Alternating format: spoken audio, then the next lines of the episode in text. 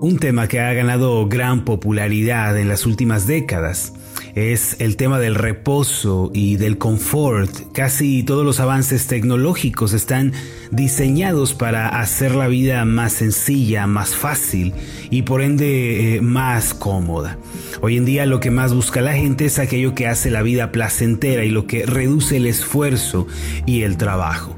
Según la revista Selecciones, las cinco frases más utilizadas para vender productos en el 2020 fueron estas. Número 5, no lo encontrarás a un mejor precio. Número 4, esta es la mejor compra que harás. Número 3, si no te convence, te devolvemos tu dinero. Número 2, muchas personas ya lo han comprado. Y encabezando la lista, en el número 1, haga su vida más sencilla con. Lo anterior solo demuestra que la gente está en busca de aquellas cosas que pueden hacer su vida más pacífica y tranquila y aquello que les permita descansar más. Por ende, el desarrollo social y tecnológico se enfoca en brindar descanso y confort. El siglo pasado todavía las personas para tener luz en su casa ellos debían encender velas por todas partes. Después apareció la energía eléctrica y con solo presionar un botón las luces se encendían. Sin embargo, en la actualidad, con los asistentes de voz inteligentes y los dispositivos Bluetooth, muchos hogares pueden ser manipulados por control de voz. Ahora, con una sola palabra, las luces de una casa se encienden o se apagan. Antes, para enviar un mensaje, se escribían cartas hechas a mano y estas podían tardar incluso meses en llegar al destinatario. Después, con la aparición del teléfono, la manera de comunicarnos cambió. Solo levantando la bocina, marcando el número, podemos comunicarnos con otros. No solo eso, sino que en los últimos años, con la aparición de las videollamadas, podemos interactuar en tiempo real con las personas que incluso pueden estar al otro lado del mundo. Ciertamente estamos viviendo en una era de desarrollo y de avances tecnológicos sin precedentes.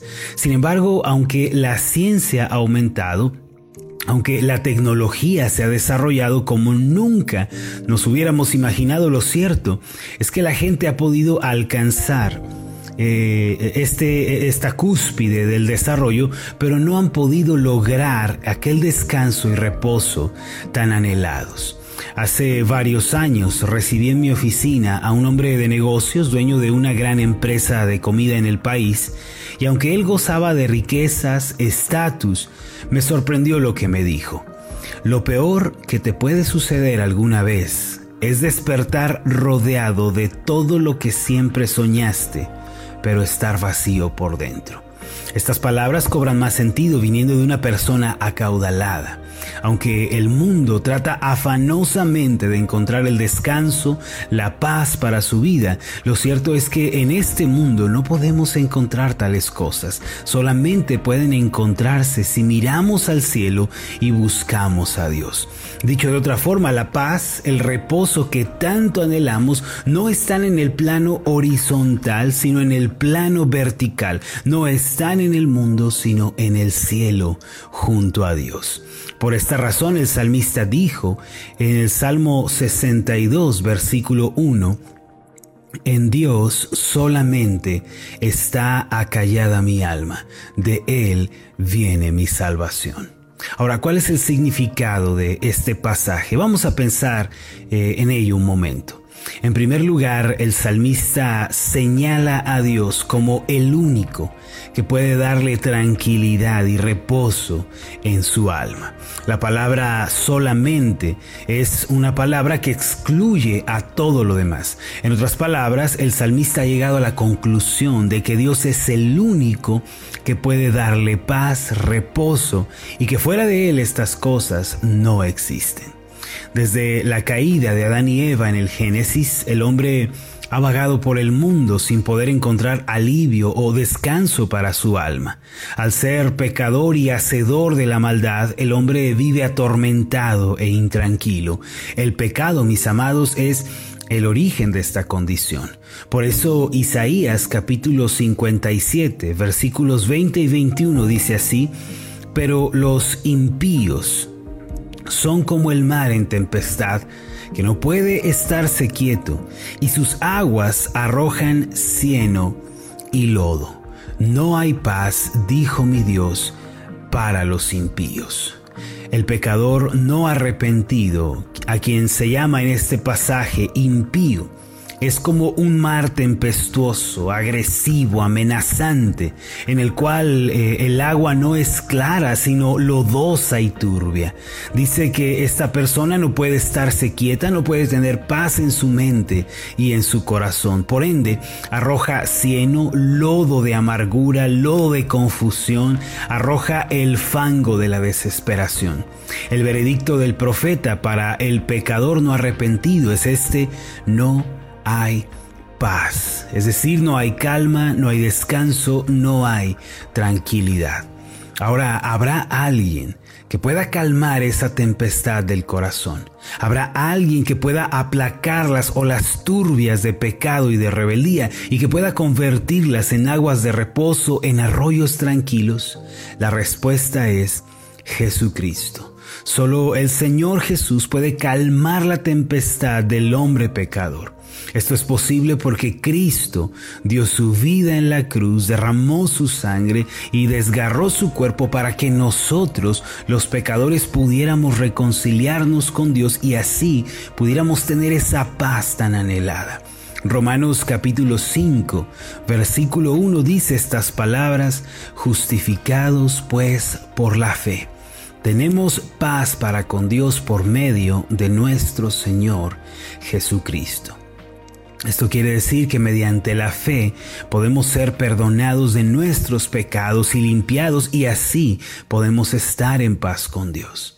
De la misma manera como el Señor Jesús se puso de pie frente a la tempestad que azotaba la barca de los discípulos y la mandó callar, así también Él puede calmar la tempestad de una vida de pecado y de rebeldía contra Dios y puede convertirla en un arroyo tranquilo de arrepentimiento y fe por medio de su sacrificio. Si usted quiere encontrar el reposo para su alma, ese descanso que el mundo está buscando, primero debe tener un encuentro con Jesús el Salvador. Solo Él calma la tempestad de pecado, solo Él restaura la mente y el corazón. El salmista dijo, en Dios solamente está acallada mi alma, de Él viene mi salvación. La palabra acallar significa hacer cesar el ruido. Mis amados, solo Dios puede hacer cesar el ruido de la preocupación, del afán, del temor, de la ansiedad. Por medio de su misericordia, Él silencia los ruidos que perturban nuestra alma. Las cosas de esta vida, recuerde, que se encuentran ubicadas horizontalmente, no pueden darnos paz. Solo Cristo, quien se encuentra en los cielos, en lo vertical, puede darnos paz con Dios y paz en el alma. Abramos las puertas de nuestra vida el día de hoy, mis amados, permitamos que la paz celestial venga a nuestros corazones. Es decir, abramos nuestra vida para que Cristo reine en nuestro corazón y demos la bienvenida a su amor y a su gracia sin límites. Solo Cristo calma tempestades. Vamos a hacer una oración. Amado Dios y Padre Celestial, en esta mañana reconocemos que solamente tú puedes acallar nuestra alma. Solo tú puedes hacer cesar el ruido de la preocupación, del temor, del afán y de la ansiedad. Es cierto que desde la caída de Adán y Eva, ese día que te dieron la espalda y se volvieron arrogantes, desde entonces la intranquilidad, la desesperación, la preocupación reinan y gobiernan en este mundo. Es cierto, Señor, que el impío es como ese mar tempestuoso que no puede tener paz, no puede estar tranquilo. Pero te damos gracias por Cristo, quien vino al mundo y es el único que tiene poder sobre la tempestad para callarla y para convertirla en quietud. Gracias Jesucristo por estar con nosotros el día de hoy. Tú nos das paz en nuestro corazón porque por medio de tu sacrificio nos hemos reconciliado con Dios y estamos en paz con Él.